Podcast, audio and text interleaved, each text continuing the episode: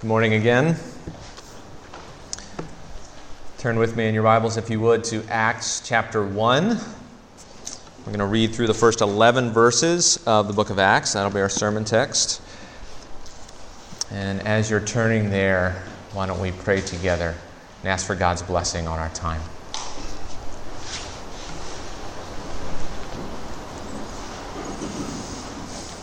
Our Father, we do look to you for your blessing on your word and on us as we gather around your word.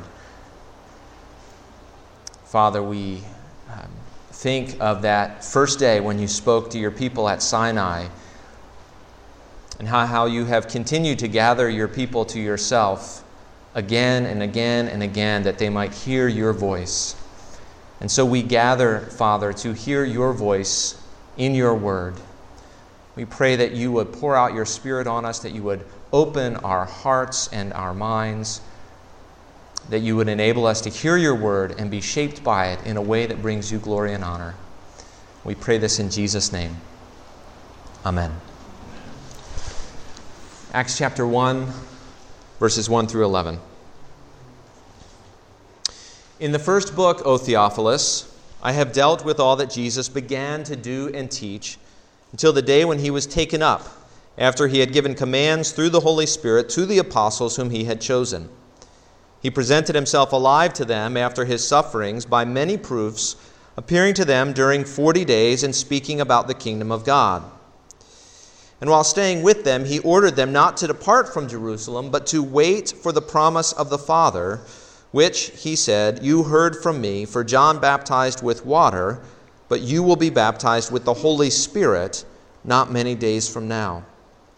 So when they had come together, they asked him, Lord, will you at this time restore the kingdom to Israel? He said to them, It is not for you to know times or seasons that the Father has fixed by his own authority, but you will receive power when the Holy Spirit has come upon you and you will be my witnesses in Jerusalem and in all Judea and Samaria and to the end of the earth. When he had said these things, as they were looking on, he was lifted up, and a cloud took him out of their sight. And while they were gazing into heaven as he went, behold, two men stood by in white robes, and said, Men of Galilee, why do you stand looking into heaven? This Jesus who was taken up from you into heaven will come in the same way as you saw him go into heaven.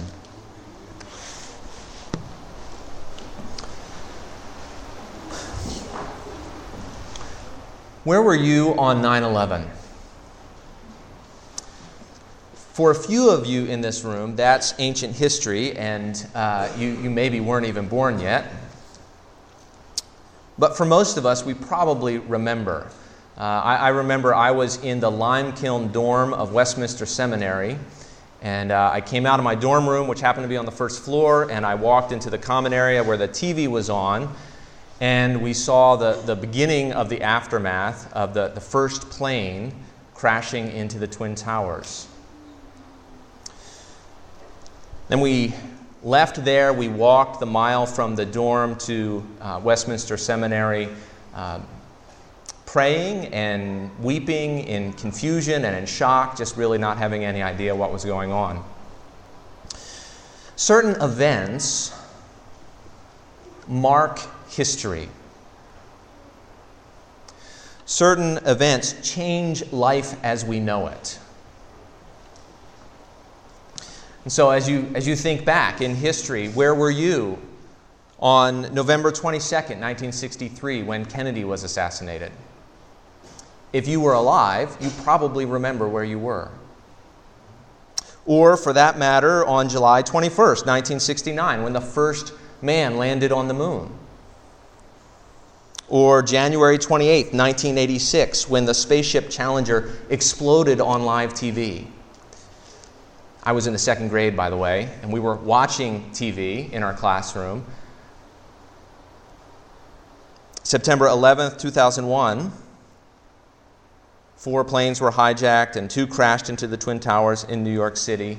And ever since, We've talked about American life in terms of uh, either pre or post 9 11. You think about that, uh, you know, as you go to the airport, right? Going to the airport is a vastly different experience today than it was 20 years ago. There are certain events that mark history, that change life as we know it. And of course, all of those events, to be honest, are relatively minor in the vast flow of history.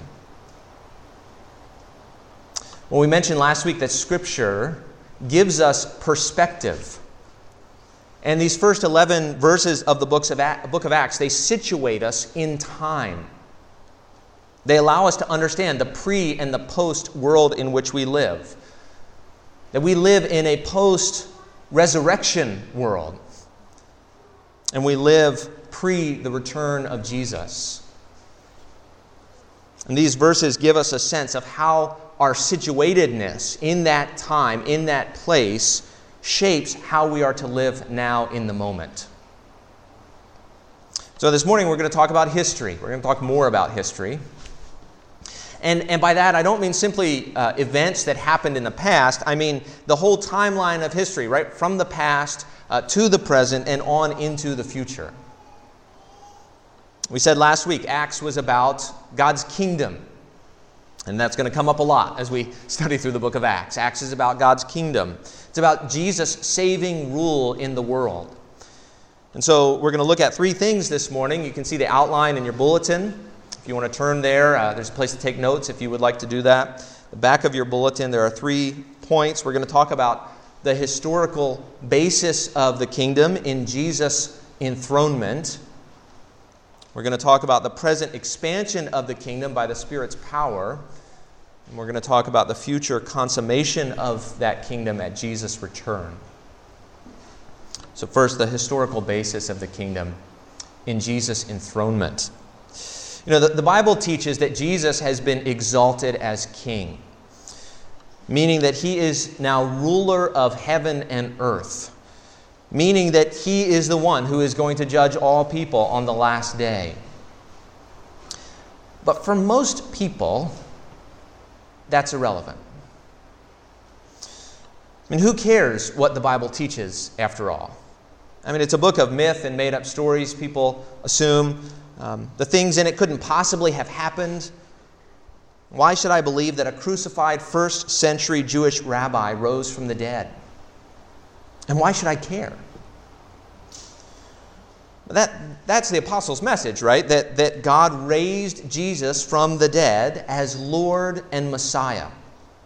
That, and, and of course, everything from the Christian standpoint hinges on the resurrection.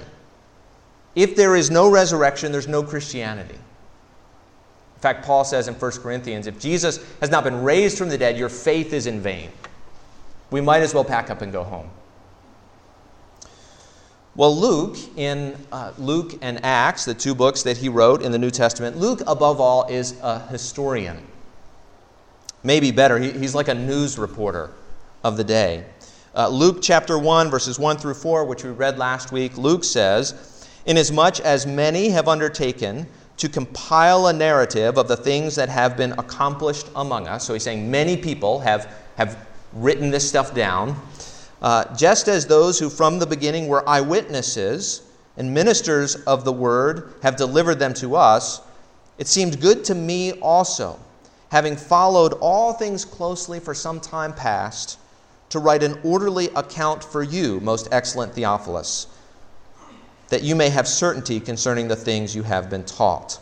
You see, Luke's goal in the books of Luke and, and Acts is having already investigated these things having followed them for some time past, having heard from eyewitnesses, as he says, to write an orderly account in order to give Theophilus certainty about what happened. Now, it's important to remember that when Luke wrote, there were still literally hundreds of such eyewitnesses alive. And so, actually, anyone with, with any questions about what Luke wrote uh, could easily test what Luke wrote. They could go and ask the people in Bethlehem, or the people in Galilee, or the people in Jerusalem. Luke emphasizes the fact that he got his information from these eyewitnesses. He emphasizes that in the preface to his two part work in Luke.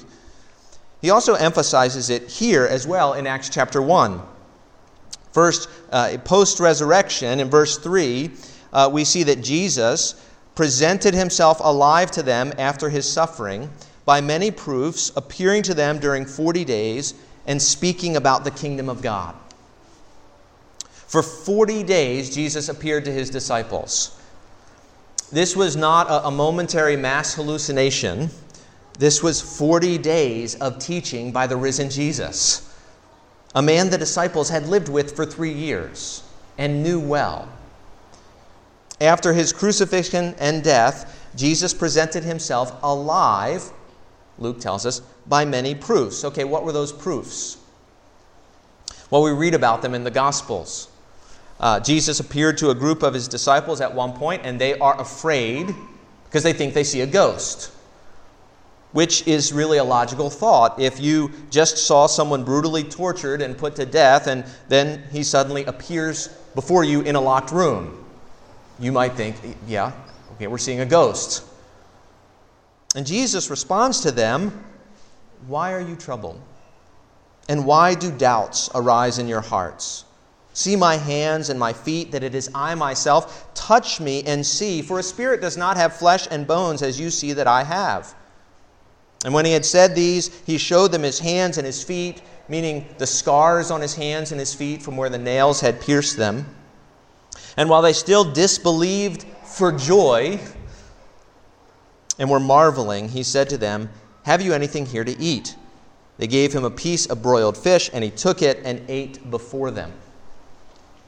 Well, one person was missing that day when he appeared to his disciples. Thomas was absent. And so, Thomas, when he heard about this from the other disciples, he doubted the words of his friends that Jesus had risen. He couldn't believe it. And so, eight days later, to Thomas, Jesus shows up again, and he shows Thomas the spear wound in his side and the nail holes in his hands. And he invites Thomas to touch them and see. Now, Thomas didn't have to touch them. Once he saw Jesus right before his eyes, someone again he knew well, had lived with for three years, Thomas simply responds, My Lord and my God. And Jesus says to Thomas, Have you believed because you have seen me? Blessed are those who have not seen and yet have, have believed. Now, of course, that's all of us right? All of us who believe today, uh, we are those that Jesus declares blessed, who having not seen, yet we believe.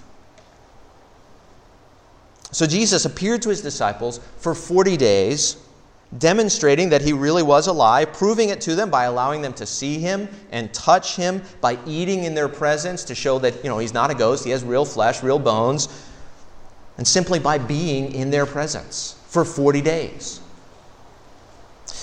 This, by the way, is one of those scandals of particularity in the Bible. Jesus appeared to all in all about 500 people, Paul tells us in 1 Corinthians 15. 500 people after his resurrection. Now, at first, that seems like a lot, but when you begin to think about it, that's really not a lot of people in the grand scheme of history. 500 in one time, in one place.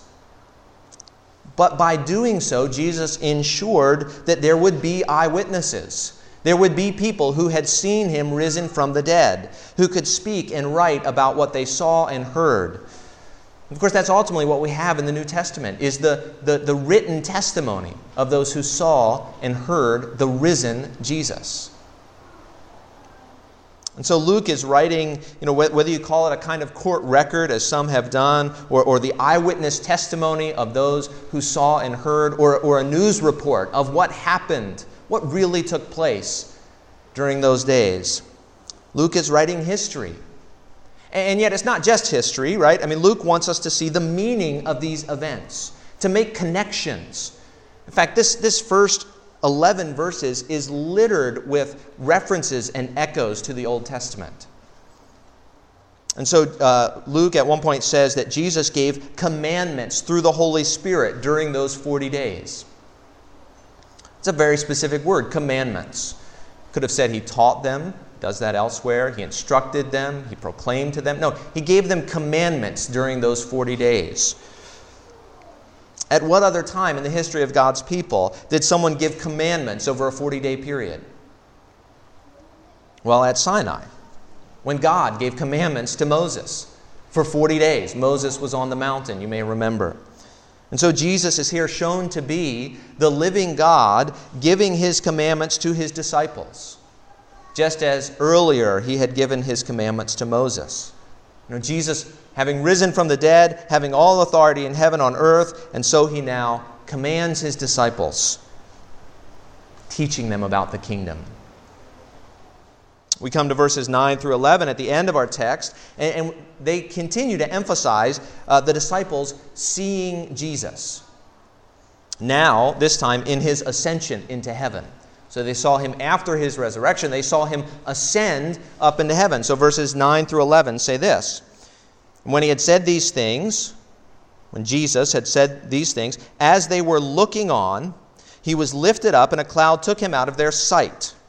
And while they were gazing into heaven as he went, behold, two men stood by them in white robes, and said, Men of Galilee, why do you stand looking into heaven? This Jesus, who was taken up from you into heaven, will come in the same way as you saw him go into heaven. Now, I didn't count, but I think there are four, five, maybe even six references to the, to the disciples seeing Jesus, looking at Jesus, gazing on Jesus in those three verses. But again, we need to think not just about the historicity of the thing, the fact that it happened, but what was the significance of Jesus ascending into heaven and a cloud taking him out of their sight? We tend to gloss over that.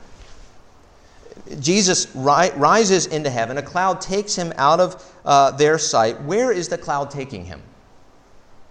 Well, okay, the cloud is taking him into heaven. Clearly, the point is not that heaven is in space somewhere and Jesus is sitting on Mars, right, waiting to return. Throughout Scripture, uh, the physical heavens represent the spiritual heavens.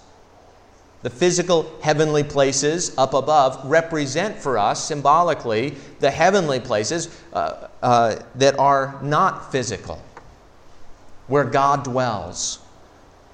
And so there's symbolism, right, being employed really by God as He literally raised Jesus into the sky to communicate figuratively to the disciples that Jesus has ascended into the heavenly throne room of God, the heavenly throne room of his Father.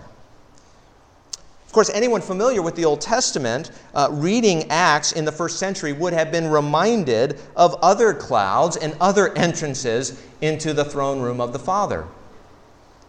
And so you have the end of the book of Exodus end of Exodus, you may remember that the tabernacle, which represents God's throne room on earth, with the ark, which is said to be God's footstool.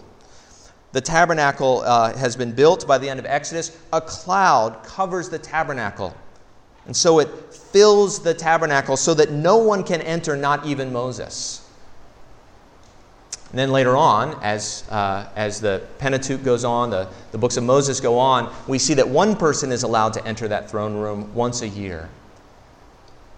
And so, Jesus, uh, like the high priest who could enter into the, the, the throne room of God once a year, Jesus literally enters into the heavenly throne room of God as our high priest to represent us before the Father.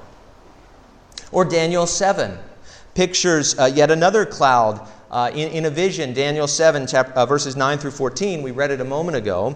This time we see the Ancient of Days God Himself, right, takes His seat on His throne in this vision. Uh, there's, a, there's fire, there's a courtroom, there are servants all around, and uh, authority is taken from the Gentile kingdoms of this world, we're told. And with the clouds of heaven comes one like a son of man. He comes near to God's throne. Interestingly, Moses was held off by a cloud, but the Son of Man draws near by a cloud. And uh, to him is given dominion and authority and a kingdom that all peoples, nations, and languages should serve him. His dominion is an everlasting dominion which shall not pass away, and his kingdom one that shall not be destroyed. See, it's, it's a prophecy of the Son of Man coming and, and being inaugurated as King of heaven and earth. It's a prophecy of Daniel that is fulfilled at Jesus' resurrection and ascension, when he is given all authority in heaven and on earth, and when he is seated at the right hand of the throne of the Father. And so when Jesus rose to the Father, the Father gave him all authority, all dominion over all peoples, a kingdom and an authority that would last forever. So, when do we live? We live in a post resurrection world. After Jesus rose from the dead and appointed certain apostles as eyewitnesses of his resurrection. After Jesus' enthronement, enthronement in heaven at the Father's right hand. After Jesus had been given all authority in heaven and on earth. Now, what's the significance of that? Well, first, Jesus' kingship alone should radically change your life. You're not in charge of your life. Uh, you're not the captain of your own destiny. You're not the king in your own castle. You're not the lord of your own manor. Right? You answer to another. And his name is Jesus. God has set him up as king. See, the universe is not a democracy.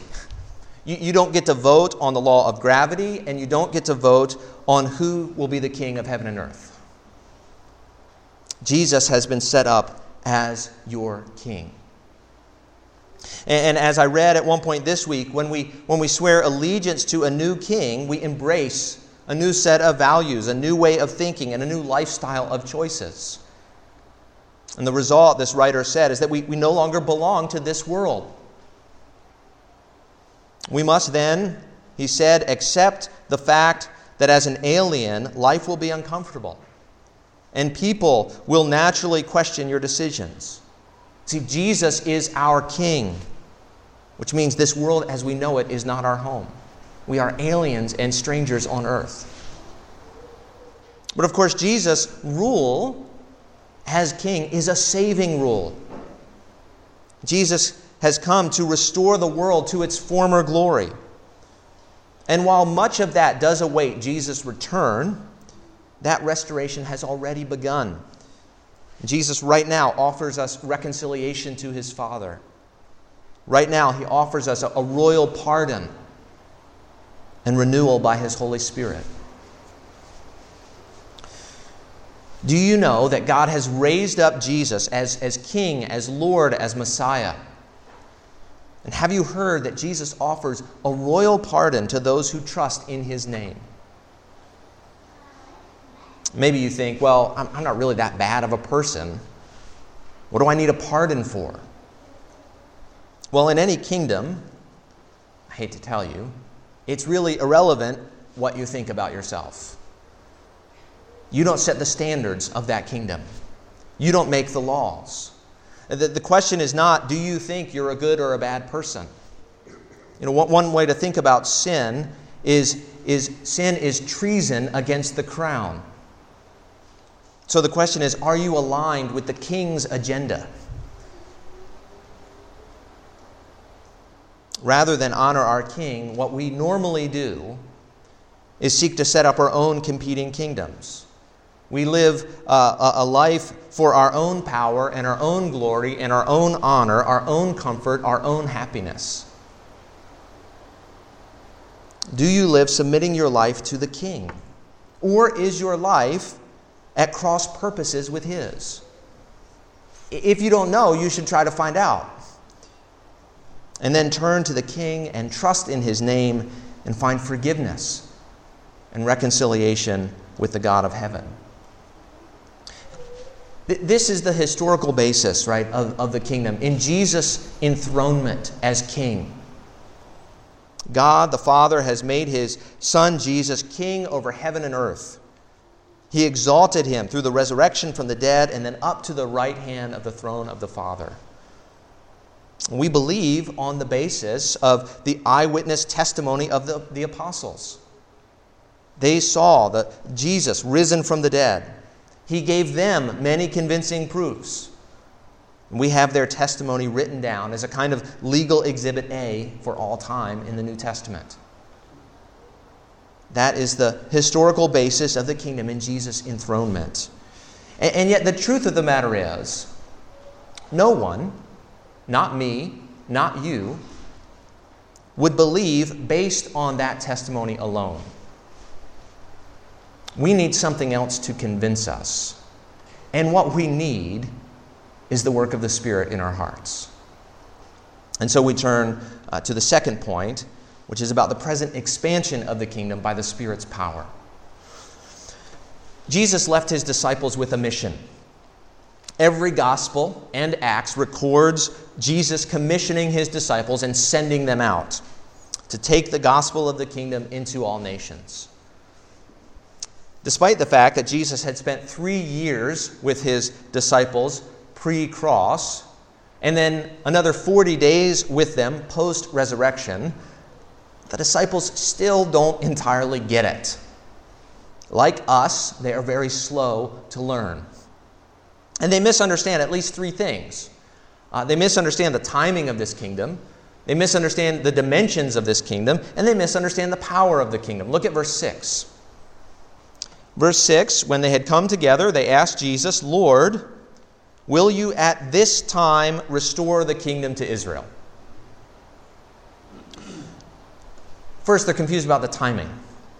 Lord, will you at this time? They expected an immediate restoration of the kingdom. Now, on the one hand, what that meant was that they didn't fully understand that Jesus had already received all authority in heaven and on earth.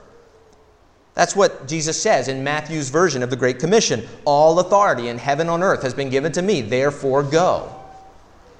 Jesus was raised as king. They're not, there's no waiting for the kingdom. The Davidic kingship has been restored because a Davidic king has been appointed and has been seated on the throne. And yet, on the other hand, the disciples don't fully understand the gradual nature of Jesus' kingdom. That his kingdom would spread organically over thousands of years, filling the earth. It doesn't come in its fullness in a moment. In fact, it will only come in its fullness at Jesus' return. They're also confused, though, not only about the timing, but, but about the dimensions. Lord, will you at this time restore the kingdom to Israel? Their vision for the kingdom was geographically and ethnically restricted. The kingdom was Israel's kingdom Israel as a nation, Israel as a people. The center would surely be in Jerusalem, in Zion, the city of God that the Old Testament talks about. If the Gentiles wanted to join, of course, they, they could come to Jerusalem and become Jewish through circumcision. They were welcome to do that. But make no mistake, the disciples figured, it's, it's Israel's kingdom, not theirs, not the Gentiles. Third, they're confused about the power of this kingdom or the dynamic of it.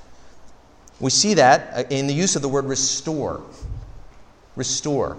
Uh, Lord, will you at this time restore the kingdom to Israel? What kind of kingdom was Israel of old?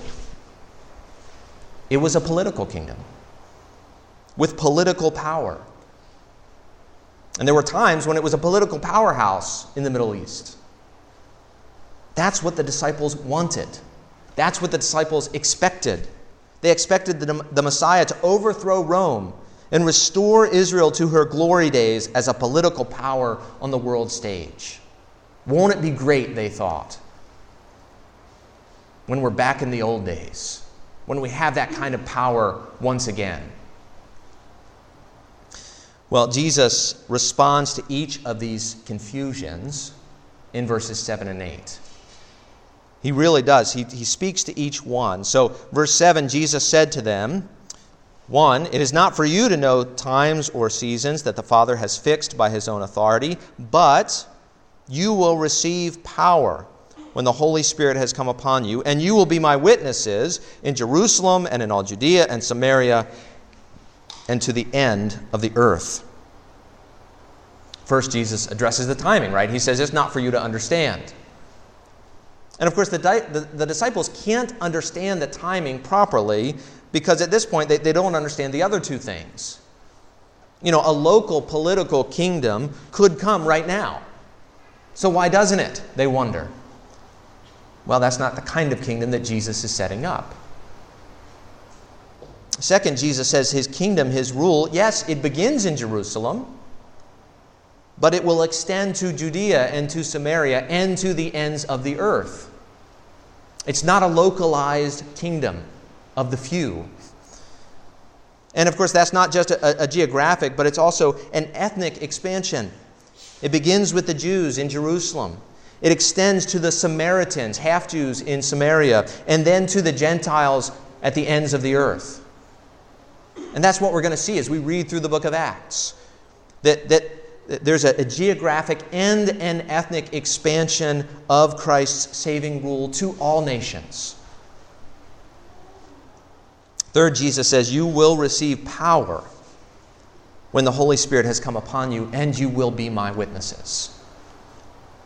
This is really the most radical of the three. Jesus says, My kingdom will not grow by political power. We're not restoring the kingdom to Israel's former political glory. That's not what it's about. You will receive power when the Holy Spirit has come upon you.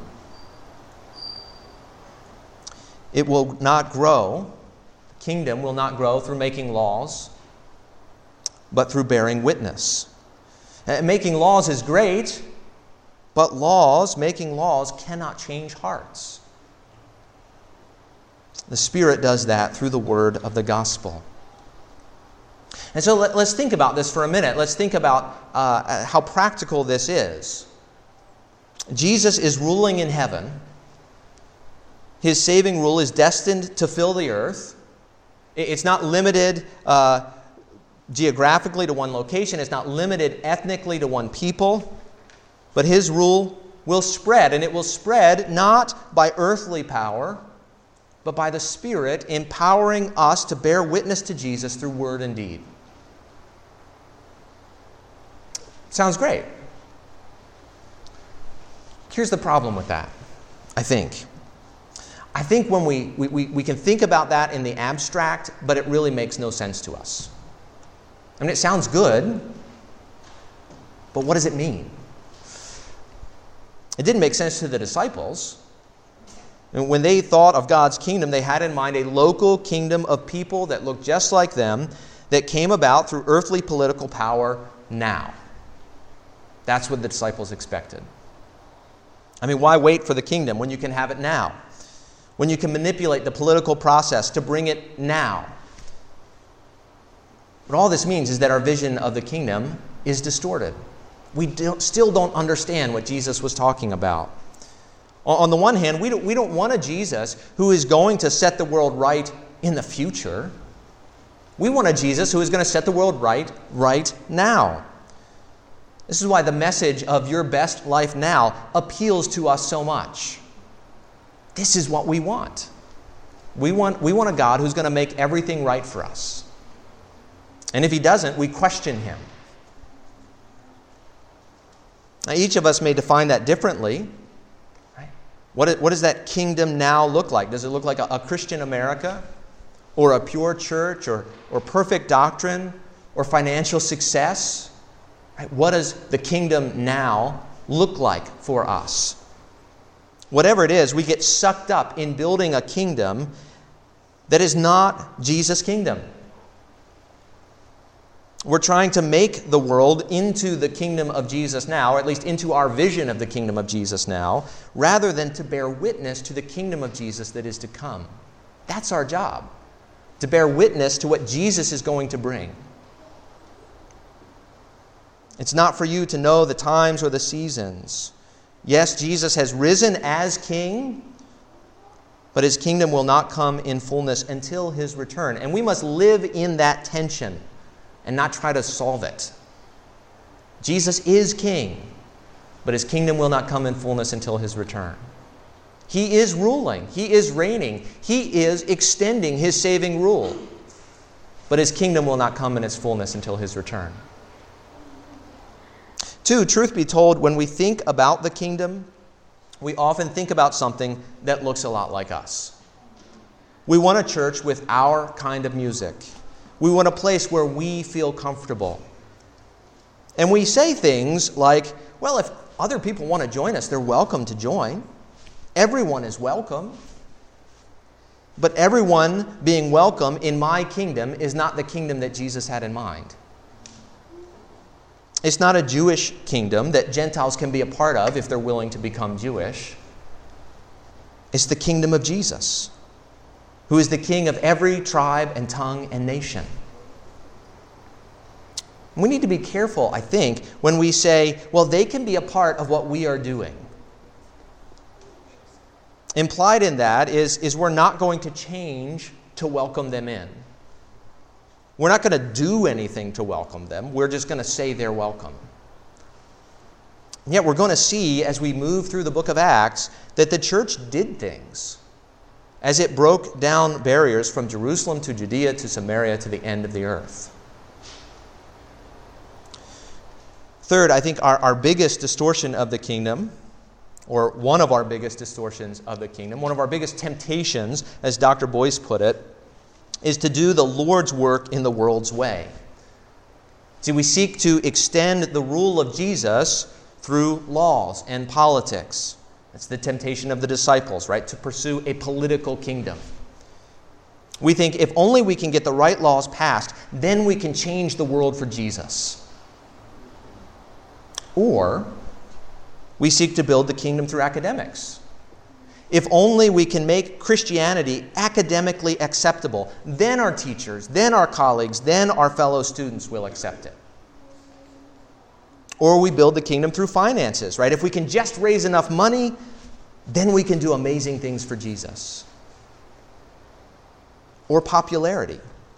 If we can just make Christianity cool, then the kingdom will come. Then people will accept Jesus and turn to him in faith. We just aren't culturally hip enough yet. We just need to keep trying. But of course, neither money, nor politics, nor academics, nor popularity will bring in Jesus' kingdom. The reason is that none of these things move people to put their trust in Christ. They, they may build a big church, it, it may look like things are growing, but these things, rather than moving people into the kingdom of Jesus, move the kingdom of Jesus into people's existing agendas. It subordinates Jesus to what we already believe in money or power or politics or whatever. Hearts are changed only by the power of the Spirit who uses the gospel message of the kingdom to transform us and draw us to Christ.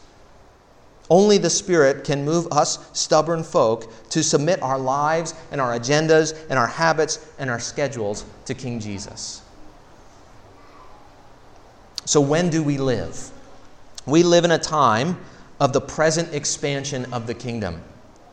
A kingdom that is present in Jesus' reign, but is not yet fully present because suffering and sin and death still exist. We live in a time when the gospel is going to the nations to the end of the earth, as Luke puts it in Acts, as Jesus put it in Acts 1 8, as Isaiah puts it again and again, that, the, that, that God made Jesus a light to the Gentiles, that salvation would be known to the end of the earth. We live in a time when uh, breaking down social and economic and ethnic barriers through the gospel, through the gospel, is the call of the church. We live in a time of proclaiming grace to the ends of the earth, a time when the Spirit uses the simple means of telling others about Jesus, his death, and his resurrection to spread the saving rule of Jesus to the nations. Do you believe that God uses that to build his kingdom? Just telling others about the gospel, telling others about Jesus? I have to confess, very often I doubt it. I'm, I'm often tempted to think there's got to be something else, there's got to be something more. Maybe it's social or academic acceptability, maybe it's political pressure, maybe it's some ephemeral notion of cool. Whatever it is, there's got to be something that will convince people. But it's the Spirit. It's the Spirit who must bring people to faith. And He does that through the sharing of the apostolic testimony as He then works faith in our hearts through the Word. The Spirit using the Word in people's hearts. That's the way God works in the world. So that's the historical basis of the kingdom in Jesus' enthronement to the right hand of the Father as king. That's the present expansion of the kingdom by the Spirit's power working with the Word. Now let's talk about the future consummation of the kingdom at Jesus' return. While on the one hand, uh, we are tempted very often to do God's work in the world's ways, to build our own kingdoms in the present, there's another temptation, and that's the temptation to passivity. Sometimes we, we overemphasize the, the already, right? What God has already done. Jesus has risen. We can now bring the kingdom and change the world for Christ.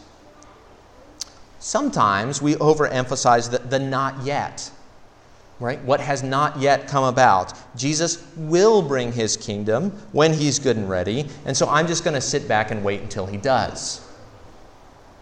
This was one of the temptations of the disciples uh, we saw it in verses 9 and 10. You know, they watch as Jesus ascends into heaven and disappears, but then they just stand and stare. Now, maybe they're hoping that Jesus is going to come right back, you know, a quick trip to the heavenly throne room or something like that. Maybe they're just nostalgic for the good old days.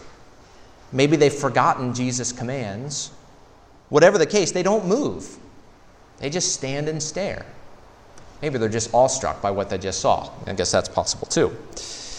They just they don't move though until two angels appear to them and give them this mild rebuke in verse 11. They say, "Men of Galilee, why do you stand looking into heaven? This Jesus who was taken up from you into heaven will come in the same way as you saw him go into heaven." Men of Galilee, why do you stand looking into heaven? Jesus is going to return, they say. You can be sure of that. As he ascended and disappeared into the clouds, so he will appear with the clouds on the last day. Every eye will see him, every knee will bow, every tongue confess. But in the meantime, we have a job to do. Interestingly, the disciples' job at that point was to wait. Uh, you remember back in verse 4. Uh, verse 4 uh, While staying with them, Jesus orders them not to depart from Jerusalem, but to wait for the promise of the Father. But at the moment, they weren't in Jerusalem. They were on the Mount of Olives, and so the angels are saying, Look, you have a command, get to it. Get to Jerusalem. Stop standing around and staring into the sky and get to work. Do what Jesus has called you to do. Now, uh, I don't know about you, I've always loved the story of Robin Hood. I think Robin Hood was one of the, the few books I actually read in middle school for fun. And, uh, you know, at the end of Robin Hood, you, you remember what happens at the end of Robin Hood, at least some versions of Robin Hood. Rich the, Richard the Lionheart returns to undo the tyranny of his brother John's wicked rule. And the return of Jesus is a little like that. Jesus is the king who will return to undo the work of Adam and humanity's relatively poor stewardship of the created order. Jesus is going to set all things right, including refurbishing heaven and earth and raising his people bodily from the dead to live forever in that renewed creation. Of course, that analogy with Jesus being Richard the Lionheart makes us Robin Hood which is why it's a great analogy. We live in the present in the name of the king to come. We represent his rule even in his absence, even when the ruling powers are against us. Now, the analogy breaks down, of course, because Jesus is present right now by his Spirit. In fact, that's the only way we can get anything done because His Spirit is at work in us. But the basic analogy is sound, right? We have work to do proclaiming the kingdom even as we await the return of the King.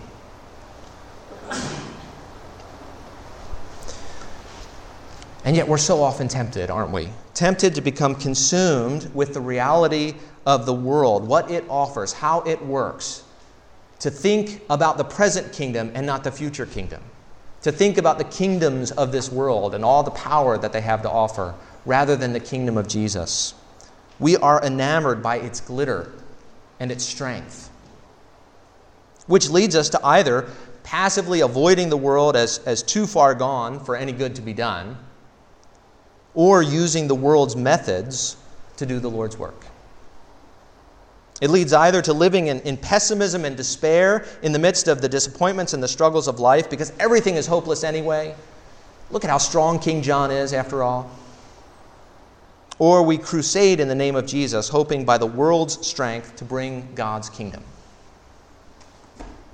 Well, Jesus has risen from the dead as Lord and Messiah and King. He has ascended into heaven, has been seated at the right hand of the throne of the Father. So bow your knee to him as king and embrace your identity as an alien and stranger in the world today. We don't fit. This world is not our home.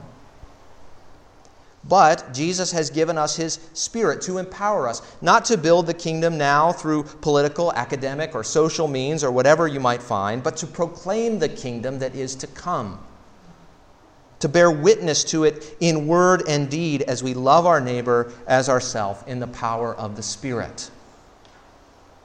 And so actively engage with those around you in humility, trusting in the Spirit's work through you. And we do that looking forward, of course, to Jesus' return, knowing that all things will be put right on the last day, all wrongs will be righted, all tears will be wiped away.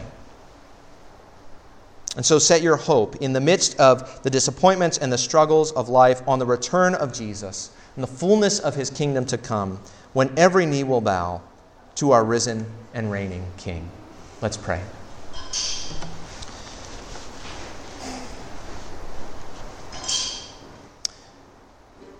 Our Father, we confess how enamored we become with the world, with the powers of this world, with the strength of the world, the beauty of the world. And yet, when we stop and open our eyes and look to Jesus, we see a far greater power.